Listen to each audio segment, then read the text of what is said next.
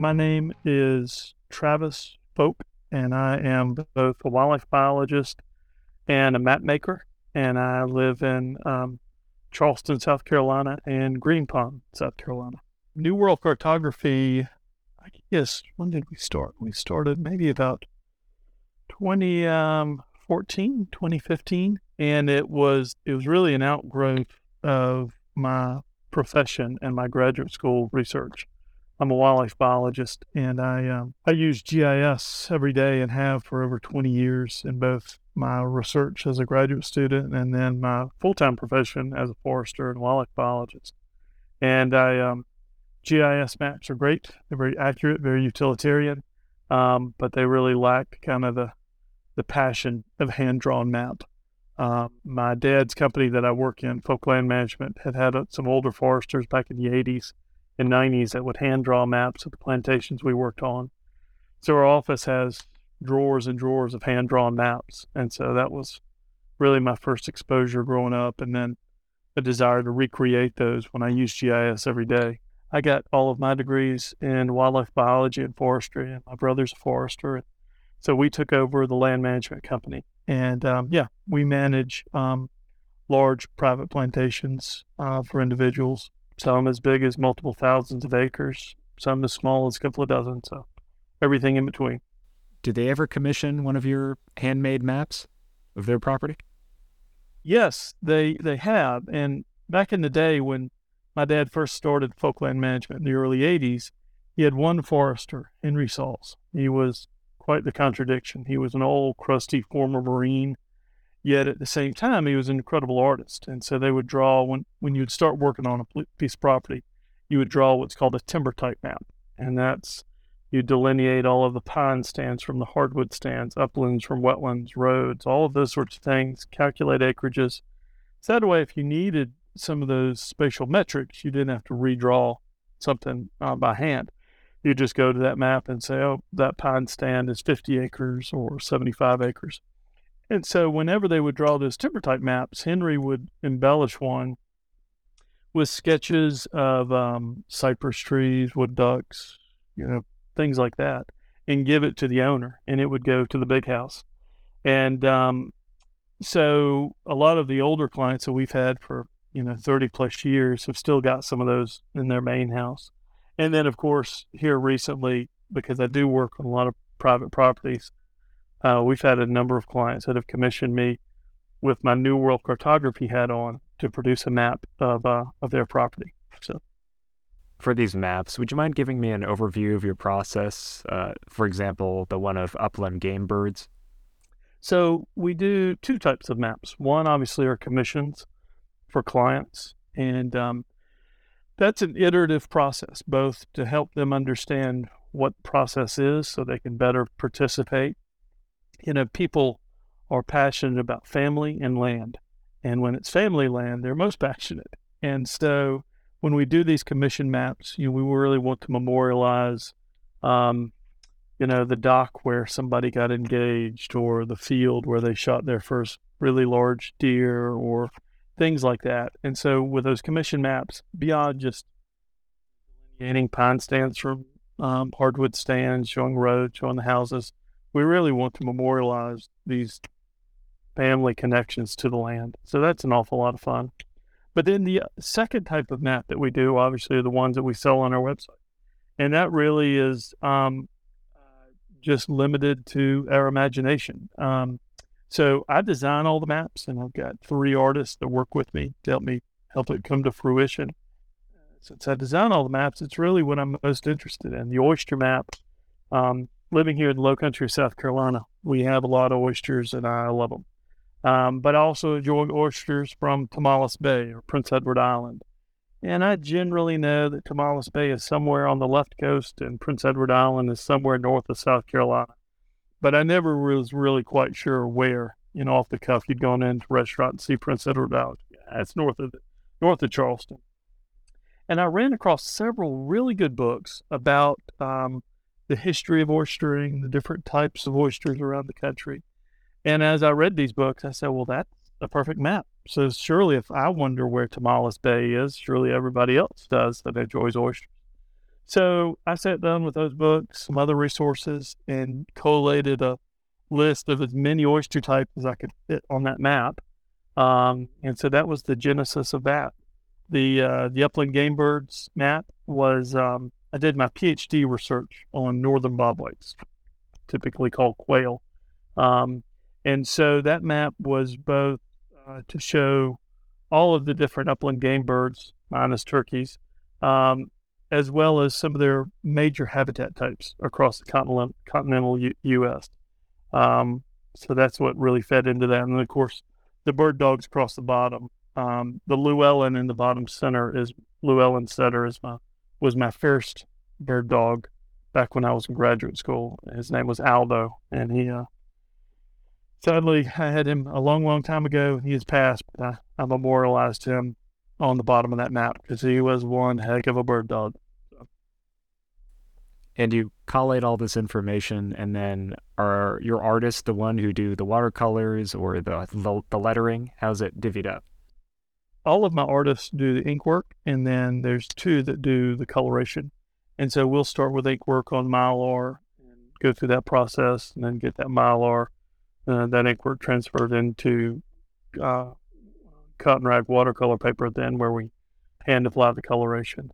Um, and there's some, you know, one artist is just really good at lettering. If you look at the map of Manhattan, uh, where it has all the streets and neighborhoods and parks in Manhattan, um, that map is about, I think it's 14, 15 inches wide and 30 or so, 30 plus inches tall. And we had to draw the names of all the streets in Manhattan under magnifying glass.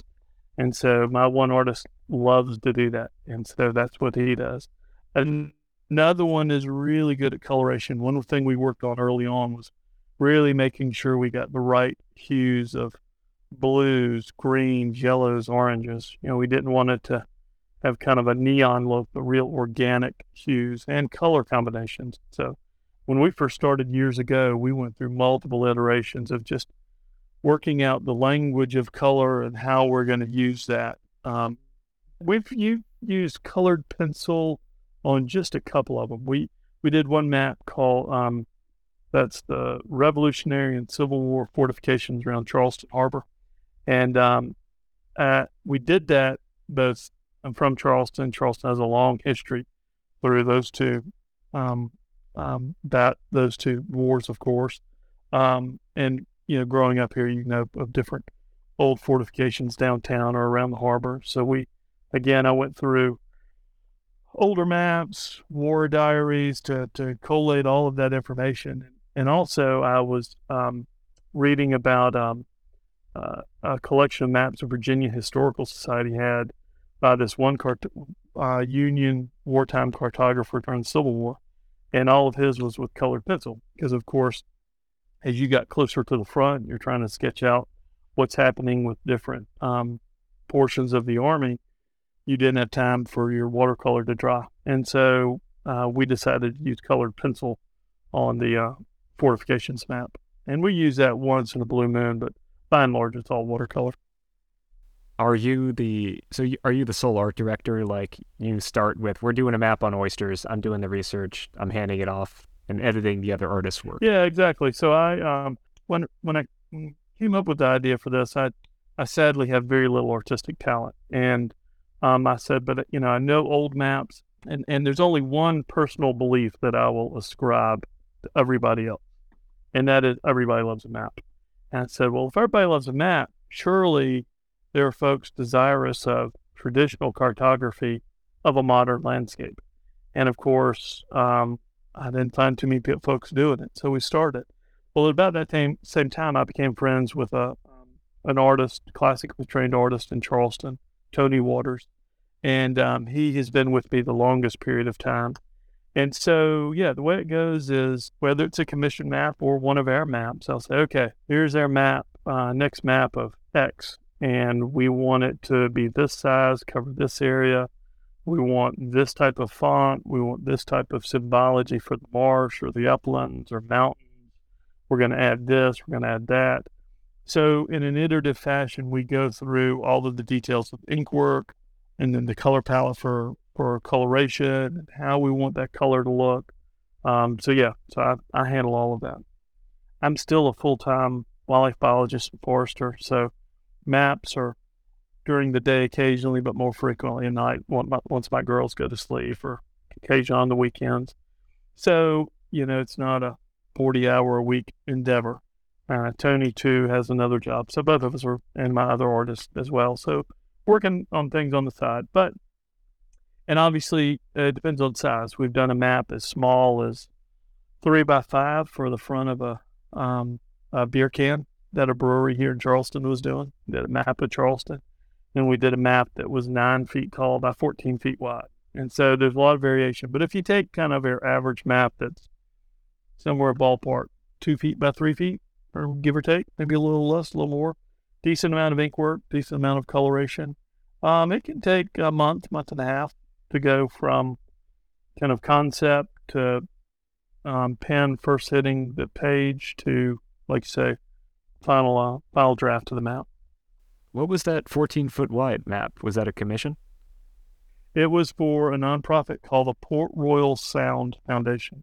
And Port Royal Sound is that big body of water between Beaufort and Hilton Head, South Carolina. And other than the Chesapeake Bay, it's one of the deepest sounds on the East Coast. Um, and so uh, it takes on a, a, salt water will push further inland in the Port Royal Sound.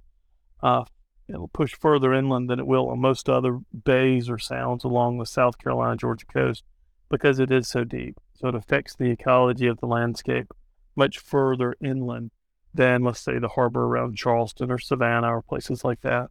And they have a, um, they have their their main headquarters as well as what they call the Maritime Center, where they have different uh, exhibits about different ecological and historical features of the Sound. Um, and they had one big wall, and they said, "We want a map that covers Savannah to Charleston." I said, "Okay, how big do you want it to be?" I said, "Well, big as the wall." so um, we, the, the wall was a little bit bigger than that, but yeah, it was nine feet by 14 feet. We we ended up doing that one in 33 inch wide strips and then edge matching those together. Tony Waters wasn't up on the ladder. No, no, no, no, no. That uh, would have been the Michelangelo of Port Royal. no, no. But it was that one was a big one. That, and in fact, when I first met with them, um, they said, "Well, can you do this?" And I reflexively said, "Oh, sure, of course we can." Then when I left, I thought to myself, "Uh oh, have I bitten off something just a little bit too big for me?" so um, took a little bit of scratching my head to figure out the process and how we could do it. But again, the process was no different than what we normally do. It just was on a much larger scale. So. For your artists, do they work large and then reduce? Like if I'm holding a print that I opened from you guys is that was it painted at that size or painted at that double scale and then uh, reduced in the reproduction? I have resisted that uh, because I feel that when you design a map, um, you really need to know the final scale that somebody will interact with that map. That, of course, influences font size. It influences density of information per unit area on the map, um, as well as just the overall composition the size that you receive is the size at which we uh we we we we develop the map. For your private commissions, do the landowners give you a punch list of what they want to see? What's the process there? You know, it's interesting because if somebody finds me, it's typically because they have a real passion for their property or passion for a particular area, but more more commonly, it's a piece of private property. Um, and they've thought about wanting a map. They just weren't sure how to do it. And then when they find me, they say, "Oh, great! I've got a place in so and so. It's been in their family for a long time, or I just bought it, or or whatever the case might be. I really want to draw a map." To which early on, I would my response would be, "Great! What do you want in your map?" And more times than not, I would get, "Uh, I don't know. I've known I've wanted a map, but now I'm not sure what I want in it." And developing a map for yourself is not something that most folks have experience in.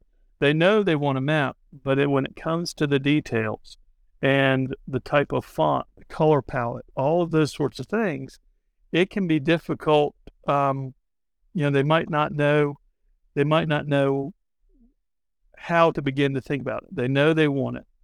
So um, that's really the fun part of what we do is we get to sit down with and say, okay, well, tell me what, tell me about your property. If it's close enough, then I'll go visit it. We'll ride around. I'll take notes, and I'll begin to come up with um, kind of a rough mock-up.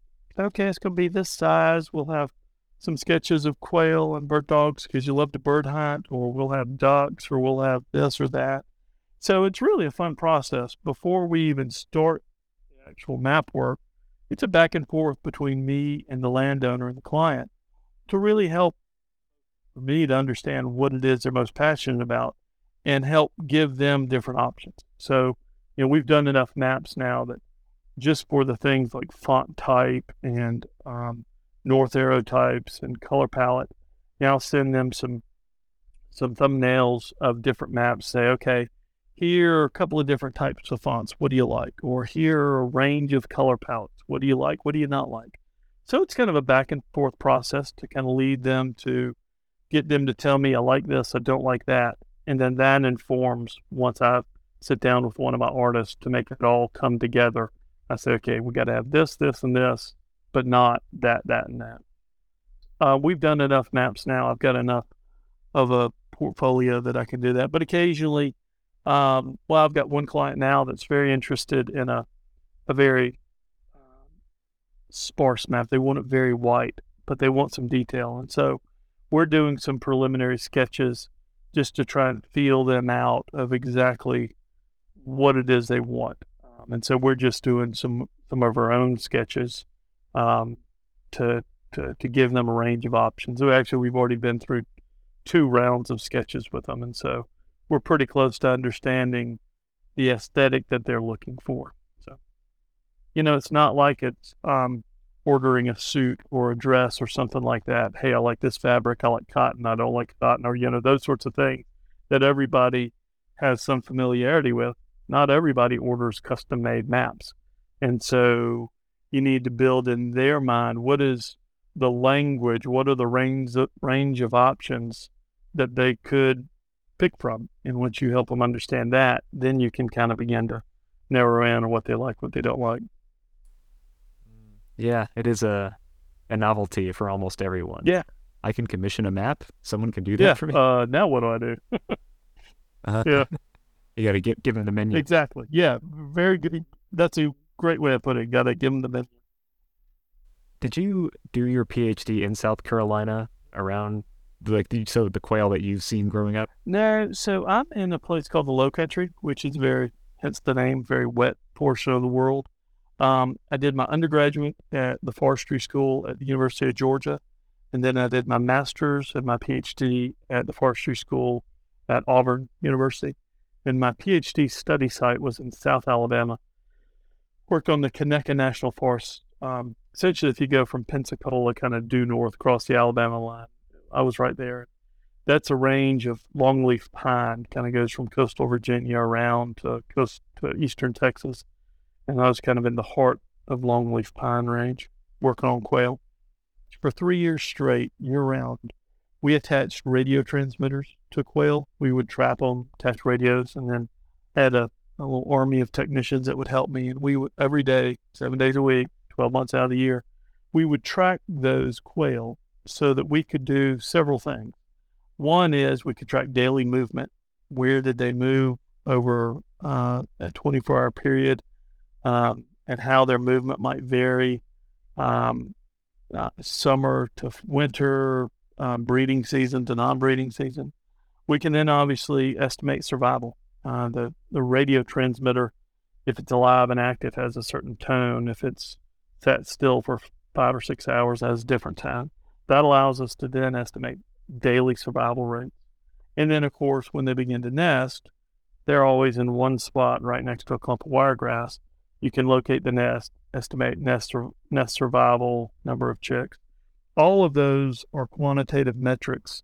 So you can estimate dispersal rates, survival rates, reproductive rates. All of those were the quantitative metrics that then go into a population model. So all those I put into a population model so that I could ask questions like, Uh, and this longleaf pine is a very pyrogenic landscape. Average fire frequencies are every two to three years. One of the most pyrogenic places in the world. And I could ask, say, well, what happens to survival rate one, two, three years after a fire? Or what if the fire happens in January versus June? Um, so you can begin to ask um, forest manage how forest management scenarios might influence the demography of quail and ultimately the overall population growth rate. The, the biggest crux was what's called dormant season fire, kind of December, January, February, versus growing season fire, which is April, May, June. By July, humidities have gotten so high things just don't burn. And historically, um, um, folks, uh, since the late 19th, early 20th century, when a lot of the plantations in the South started to shift over to northern owners, or second, third generation of wealth from the Industrial Revolution. Train travel was uh, fairly good. They could leave Greenwich, Connecticut, New York, Chicago, and come south, or you know places north, and come south for the winter. Well, they had a preference to burn um, prior to the growing season. And of course, the general theory being, well, quail and turkeys nest in the spring and summer, so why would you burn then, then and destroy those nests? Well, if you look back over um, um, uh, a much longer time scale before colonial impact to the forest dynamics of the eastern United States, the natural timing of fire was May or June. It was when the atmosphere began to warm up, you'd have lightning strikes, but there wasn't quite enough humidity in the air for rain to follow. So you'd have these lightning ignited fires that would just run for miles and miles across an unbroken landscape until it ran into a swamp or a or river or something like that. So you might think, well, you know, surely it's not that big of a difference. But in fact, when you burn in December, January, February, it has this huge impact on the botanical composition of the forest as compared to burning in May and June, which is when it naturally burns. When you burn in the wintertime, you get a more shrubby, woody uh, composition, whereas when you burn in the warmer seasons, you get a more grassy composition. And indeed, burning in the growing season has a more positive influence on the population growth rate than does burning during the dormant season. So the National Forest had funded my, as well as Alabama DNR, funded my research to try and answer that question because they had all these quail hunters that, saying, whoa, whoa, whoa, Conecuh National Forest, you cannot burn in May and June. You're killing all the small quail and all the small turkeys. And in fact, you do burn up some nests. But at a population level, burning during that time of the year over multiple years has a, has a more positive influence over the population growth rate than the negative impact of burning up a handful of nests here or there. So that's what that was the real focus of the dissertation. Oh wow! So on net, burning in the more pre-contact style of May June is better for seeing a bunch of quail and turkey than burning December. Exactly. Yeah, and it's counterintuitive because you see a nest there, fire goes through, nest is destroyed, and and that's one difficult thing. You know, in, in from a scientific perspective, when you talk about wildlife, you're talking about a population and not an individual instance. Yeah, I might see an individual nest be destroyed, but until I see population level impact, you can't really evaluate it. And that's what these guys were not able to see. I mean, they it's hard to see unless you've got, you know, thousands of dollars worth of radio transmitters and technicians to deploy and go figure that out. So just to get back to mapping, if you had a particularly challenging project, you already mentioned the the 14 foot wide uh, one, but anything else come up that you thought, huh, how do we do that? From a design standpoint, there was one that I I desperately wanted to hit the mark, and I just never did. And we and the project was was well, actually, the bigger project was canceled. It was a hotel in Charleston. The designer had this real 1920s Gatsby style design aesthetic for the entire um, hotel. And of course, had a bar and a restaurant, little speakeasy sort of thing. And they wanted a map of Charleston, but it within this very uh, you know, silver, sleek 1920s aesthetic. And I was so excited. And I just didn't, I said, I'd love to do that, but let me think about how to do it. And we went back and forth and, and really tried to figure it out intellectually. And we, we just never did. The, the hotel ended up not getting built. So it all came to, to moot. But it still intellectually would have been fun to have figured out, okay, then this particular design aesthetic that is different from kind of our traditional cartographic approach. How do you do it? And uh, I still think about that map occasionally, wondering how do you do it? You know, so yeah, we've had you know things like that. Um, but so yeah, I'd, I'd say that's really kind of the one one thing I've struggled with is trying to do maps outside of our standard kind of traditional cartographic style. Um, always up for a challenge. So. Well, that's interesting. A lot of cartographers like to stay in their wheelhouse. Oh well, I mean, I'm. I think we're fairly good at what we do, but I'm always up for a challenge. So, not saying I can accomplish it, but I'll sure give it a shot. Does New World Cartography have any thousand yard long term projects? Like, oh, I'd love to devote a year to this, something, you know, real hard or novel? I've got two or three maps in varying states of design and readiness to to make come to life. And so, you know, you always as somebody that creates and um, you always wonder like, oh, am I going to run out of ideas?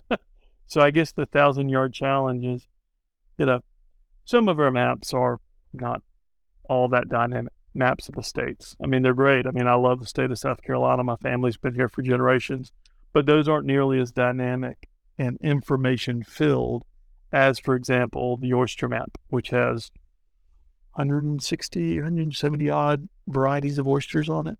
And so you always wonder, you know, can I continue to make these very creative, interesting, and to be quite honest, marketable maps that other people are interested in as well? Um, or am I a kind of a one hit wonder? And I had a couple of really good maps and then just can't really think of anything else interesting and engaging to the public. So um, I'd say that's it. You know, just trying to um, make sure that my level of creativity is, you know, commensurate with what folks are interested in. Keep your notebook full of ideas. Oh yeah, I love. I've got two notebooks, one for Folk Land Management, one for New World Cartography, and yeah, the New World Cartography has got multiple pages of ideas and harebrained ideas and so yeah. Do you have a particular place that uh, generates a lot of ideas for maps or that you enjoy mapping? Not particularly. Um, it really, you know, the the area that we map for a lot of our maps, kind of by default defined by the idea. Um, you know, so the Caribbean map, um, might have seen that one. That one, multiple hues of blue and almost well, it does indeed show the underwater topography. Yeah, that was I was in the seventies or eighties as underwater underwater um, um, like the Alvin and some of those underwater submersibles began to map the um, uh, the underwater topographic features beyond the international line. An international convention was created. They say, okay, as we map these, this will be the convention that where all of these underwater topographic features, the names are codified. And they've got a really interesting website that has kind of a Google Earth interface, and you can zoom all around and, and read the names of these underwater topographic features. So one night, of course, I'm just wasting time online and I run across it. I said, wow, I wanted to do a Caribbean map because I love to go to the islands, but I really wasn't sure of the angle. And then I saw all of these underwater topographic features like tongue of the deep and just a little trench and you know other things like that and i said that the angle you know it's going to show of course show all the islands major cities through the islands but then the other layer of information there is really going to be all of these underwater topographic features so that really defined kind of the area of course the oyster map you know left coast right coast you know that was kind of by definition so I would say that there's really one area in particular, um, but um, uh, it's really defined by the idea. We'll say we we've done a lot of coastal areas, so kind of the dendritic nature of their meandering creeks and marsh, salt marshes. You know, we're pretty good at. I, I want to get better at kind of some of their mountain symbology. That's always one of my challenges to myself. So, as a flatlander, trying to learn to to map the steepness. Yeah, I'm a flatlander for sure. Yeah, I remember when I went to Athens, you know, University of Georgia. One best friend through at Georgia was from uh, the upcountry in Georgia. We're walking across campus. And there was a rise of about 30 feet. And I was like, oh man, this mountain is something. He said, what are you talking about? He's like, this is nothing. I was like, man, you go three inches in the low country, you go from wet to dry. I said, so 30 feet is significant for me. Can you think of any cartographers, living or dead, that people should check out that inspired you or that you liked? I think one that's an interesting story, and actually he was the wartime cartographer that I mentioned earlier, was a guy named Robert Knox Sneden, S N E D E N. Have you ever heard of him? No, let's hear it. He, uh, let me, actually, my library, let me grab these two books that were published. Actually, and as I look through here, there's there's another um, there's another series. I wouldn't say an individual cartographer, but the Library of Congress did a series of books called um, um, Rare and Unusual Maps from the Library of Congress, and each one was of a particular state. So, Virginia, mapping the Old Dominion state through history. And Vincent Virga, V I R G A, was the primary author on all of these. And they did Virginia, Connecticut, California, Illinois, Florida, Texas, Colorado, Massachusetts. They came out over 15, 20 years ago. They're not large books, but they are incredibly, they're great books. And of course, they go through, you know, of individual states maps from early on colonial eras to, um, you know, current time. And it's a great, and you can pick up copies of them pretty easily. Um, so that's a, a great set of books and one that I like. In fact, I've bought all of the ones that I could find um, just to have. Um, so that's that's really a good a good set of books. Um, but the other one is the, the story that I've read is this guy Robert Knox Sneden was uh, a cartographer for the Union, and he did wartime cartography. I think he was an engineer by training, something like that. He was in Andersonville, which is of course a really bad POW camp in South Georgia, and um, that he was known to history, but not at a at a great level until at some point, uh, the 80s or 90s, um, one of his family members found two suitcases in an attic and opened it up, and it was all of these hand drawn maps of different battles throughout the Civil War. And almost in the vein of Forrest Gump, he um, Robert Knox Sneden was at a lot of major battles, um, and of course produced all of these maps. And um, I don't think any or very few of his maps from from the wartime were known to history until this point. And the guy walked through, walked in the front door of the Virginia Historical Society, set the the suitcases down, and said, "Hey, I found these. Do you want to buy them?" Once everybody picked their jaws up off the ground, they said, oh my goodness, yes, we would like to buy those.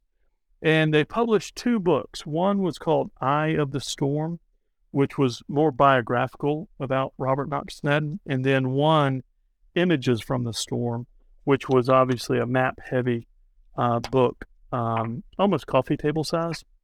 So you've got good large images, but you can see all of his maps. Um, but it's really a fascinating story um, uh, and some, I'm looking through one.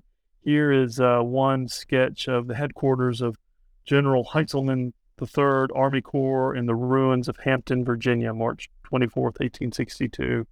Uh, another one, uh, then this is an aerial one, plan of Fort Monroe, Old Point Comfort, Virginia. Um, so it's got, you know, it's got all of these different both landscape sketches as well as maps of of different battles, places during the war. But it's a, it's really it's a it's a great story, and of course historically, you know, great that these things reemerged some twenty plus years ago, and are now known to history. Robert Knox, K N O X, then S N E. But yeah, it was when I first ran across it, that what in the world? And because, uh, you know, it's rare nowadays in the 20th or even 21st century that something from another century just pops up, much less two suitcases full of maps and drawings. Um, it's just kind of a cool story. And it, luckily, they, they published these two books, but one biographical and one, you know, image heavy, just to show as many of the images as possible. Uh, thank you so much, Travis. This was uh, very interesting, a lot of fun. Learned a lot about your process. I always admired those maps, and now I have a good handle on how they came to be. Uh, yeah, it's always really nice to see new contemporary cartographers making handmade things, which is rare, as you can see. No, I appreciate that. Yeah, there aren't many of us doing it, but it's um, it's something certainly I enjoy doing, and it's a it's a good creative outlet. Thank you very much, Travis, and uh, have a wonderful rest of your Sunday. You too. I'll talk to you soon.